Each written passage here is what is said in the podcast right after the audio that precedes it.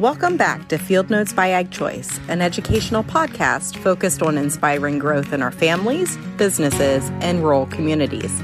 Thanks for listening. I'm Rachel Sadison, and with me is Devin Winklowski. Devin owns and operates a two acre hop farm in Western Pennsylvania, which he started in 2020 called Teufelhunden Hops Company. Devin is also a 2021 recipient of the Ag Choice Farm Credit Jumpstart Grant, which awarded 15 startup farmers with a $10,000 grant. Devin, thanks for joining the podcast. Hello, Rachel. Thank you. It's a pleasure to be with you here today. And I also want to congratulate you on pronouncing our company's name correctly. It's a hard one, so I'm proud of myself. Now, Devin, there is a lot more to your story than what I shared there in that short introduction. Could you tell our listeners a bit more about yourself and how you became a hops farmer? Sure, I'd be happy to, Rachel. I'm a, a, native Pennsylvanian, so I was born in Western Pennsylvania. I was born in Latrobe, PA, but uh, grew up on a farm in Derry Township. And then when I graduated from high school, I went off into the military and served about 22 years in the Marine Corps. And my family, both my sisters and my brother and my parents, continued to farm in Pennsylvania. So when I retired from the Marine Corps and came back to the area, I really wanted to get back into what my family heritage was and what my family had been doing which was farming. The Marine Corps made me a lawyer, and, and I love the law. I loved helping people, but I really longed to do something that was more in my roots. I considered what possibilities were out there, and really it was a confluence of three things. One was I looked at the Pennsylvania craft brewing boom that was happening about that time, and that Pennsylvania was really becoming one of the top three states where craft breweries were springing up everywhere. Second was people were really interested in local ingredients. And third, like I mentioned, I had a farming background. So I kind of hatched this idea to farm hops. I approached my brother-in-law with this crazy plan. You know, a couple years later, here we are, two years and 1,500 hop plants later, we have our, our Teufelhunden Hops Company business. Yeah, that's amazing. Congratulations on how you got to where you are today, Devin. Thank you. So, Devin, you are the first hops farmer that we've had on our podcast. And I'm sure our listeners, uh, like myself, are interested in learning more about hops farming. So, for those of us with limited knowledge, could you share a bit more about how hops are grown, how they're processed, and then how you market your product? Sure. I, and I'm, I'm honored to be the first hop farmer. I hope I won't be the last on your show, but I'm glad that I could share some information about hops in general and how they're grown. A lot of people may know that hops are a main ingredient in beer. Beer has four main ingredients that's water, barley, yeast, and hops. And hops usually adds the bitter flavor to the various types of beer. As a plant, hops are perennials. You put a rhizome in the ground, it's primarily a root. Its growing season, season is from about March through September. And it shoots up what are called bines. They're not vines, they're bines because they have these little prickly things that can attach to cord that comes down from a trellis. So we built a trellis that has 18 foot poles and wire system, a cable system about 18 feet in the air. And um, we have what's called coir, that comes down from the, the wires up at the top and goes to the root of the plant. And like I said, the plant has a bine that grows up and spirals around the coir. And from that bine, it produces cones. And the cones are what contain really the, the flavoring and the, the substance that's used in the beer. So we harvest it, cut down the bines, we feed them through a harvester so that we shake off the cones. We take the cones and we put them in what's called an oast, which is really just a fancy name for a dryer. We dry them down to about 8% and then we put them into a pelletizing system. So we put them through a hammer mill, we powder them, we pelletize them, and then package them into sealed packaging.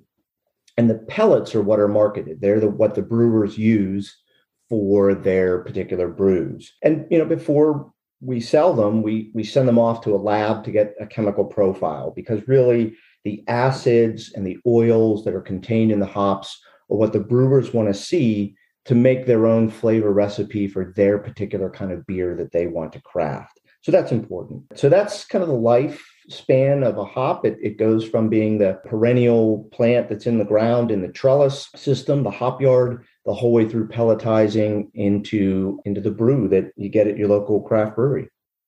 That is a fascinating process there, Devin. And bines, I did not know that one. So you learn something new every day.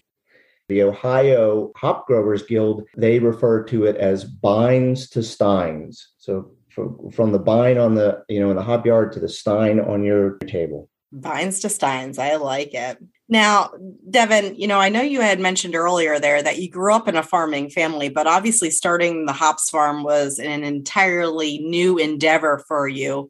What did you find most challenging in your quest to begin farming, and what resources did you find helpful in getting started? I think hop farming, in a lot of ways, for at least for farmers in the eastern part of the United States, is an entirely new endeavor, not just for me, but for even for established farmers who are trying to diversify their operations. So it's something that's new. I think it's something that's growing, but you're absolutely right. It was an entirely new endeavor. And so I think what was challenging about it was because of the scale that we were looking at, which is relatively small, two acres is really not very much compared to the big hop growers that are up in the Northwest of the United States.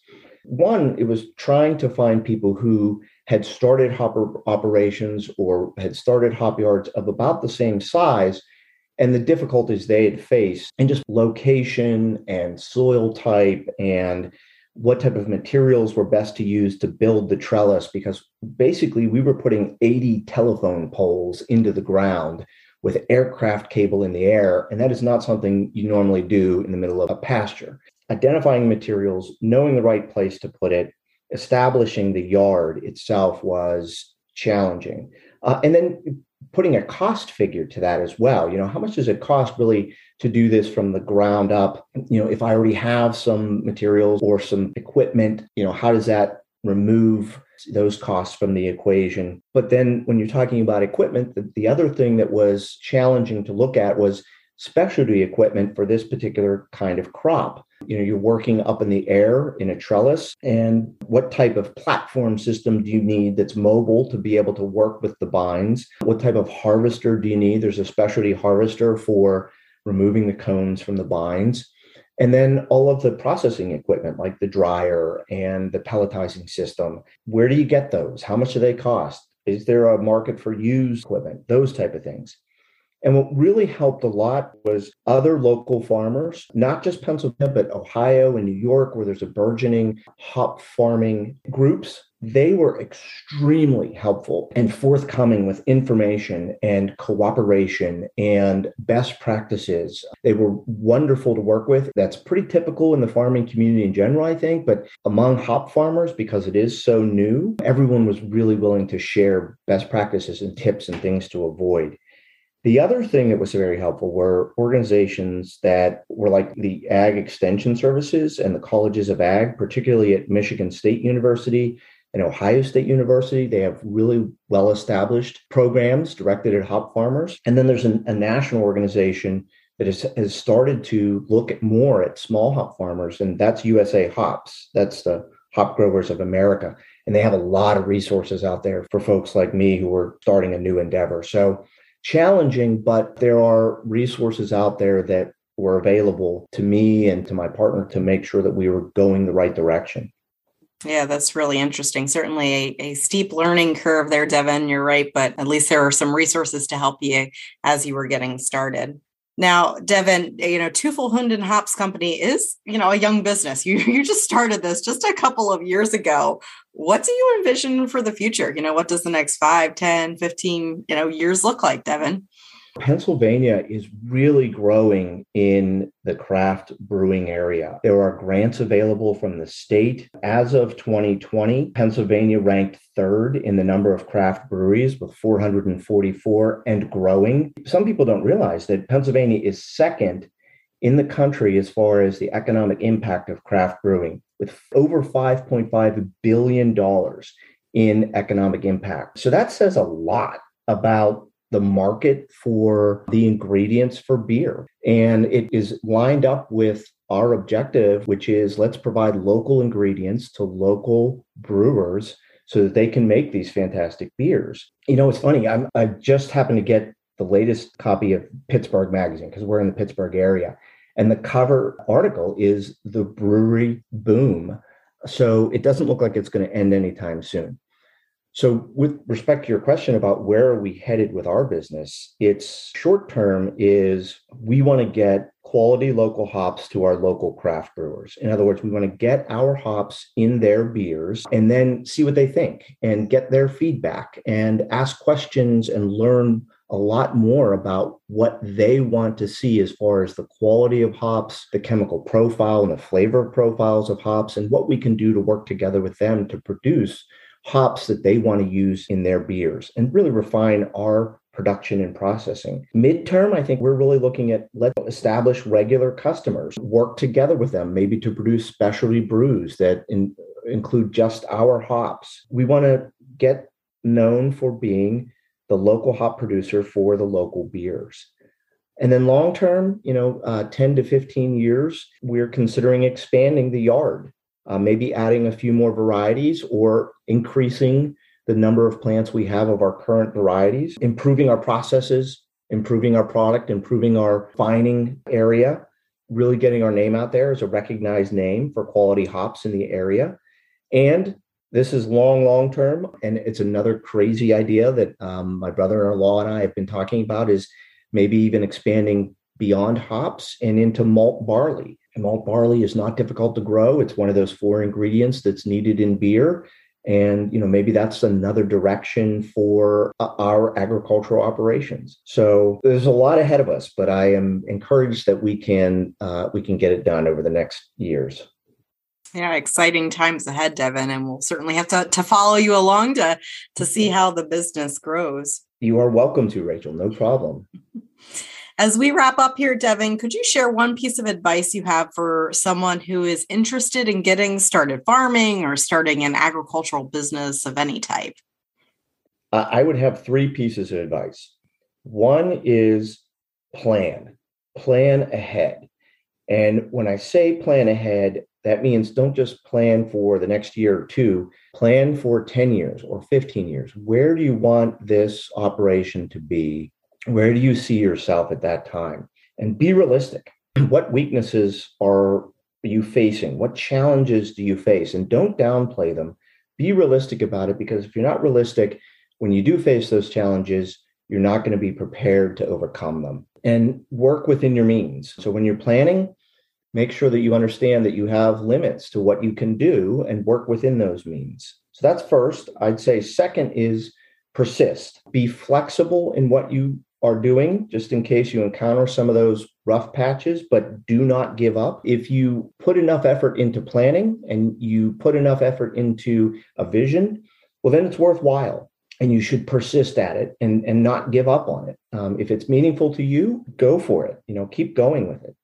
And finally, I'd say listen keep your ears open for what other people have done even if it's not in this exactly the same area that you're considering you can pick up tips from all kinds of people in all areas if you keep your ears open and listen. And that includes asking questions. Don't be afraid to be the one who asks a question. Who cares if it's been answered already? If you don't have the answer, then that's what matters. So don't be afraid to ask questions and even reach out and ask for help if needed. Part of being successful is recognizing that you don't know certain things. So listening is an important piece of it. Those are three great pieces of advice there, Devin. So, uh, finally, as we wrap up here, could you tell our listeners where they can find you online to learn more about your business as well as connect with you? Sure. We have a website, which is teufelhundenhops.com. And we also have a Facebook page. And of course, as everyone does, an Instagram, you'll recognize our logo. It has a dog with a hop vine over top of it and a big old hop. And you know, we welcome anyone to visit us. I'm in charge of updating it, and my daughter also has a, a, role to play in keeping it updated. So we try and update it with pictures and information, but if it's not current, don't worry. We're still here. We're still we still know it's out there, and we're still trying to update it. But you're certainly welcome to visit us nonetheless on any of those platforms. Wonderful. Well, Devin, thanks so much for sharing your story with us here today. And congrats again on being one of our recent grant recipients. Rachel, thanks very much for having me. And, and I just also want to say thanks so much to Ag Choice Farm Credit for your support and your interest in my operation, but also your support and interest in all young and beginning farmers. It, it really does mean a lot. So thanks to you. Thanks to Ag Choice Farm Credit for your support. Thank you. If you enjoyed today's episode, please rate and review, plus subscribe and share it with a friend. As always, you can head over to agchoice.com slash podcasts to view the transcript and listen to other episodes. To catch all the latest from us, follow along on Facebook and Instagram at AgChoice Farm Credit.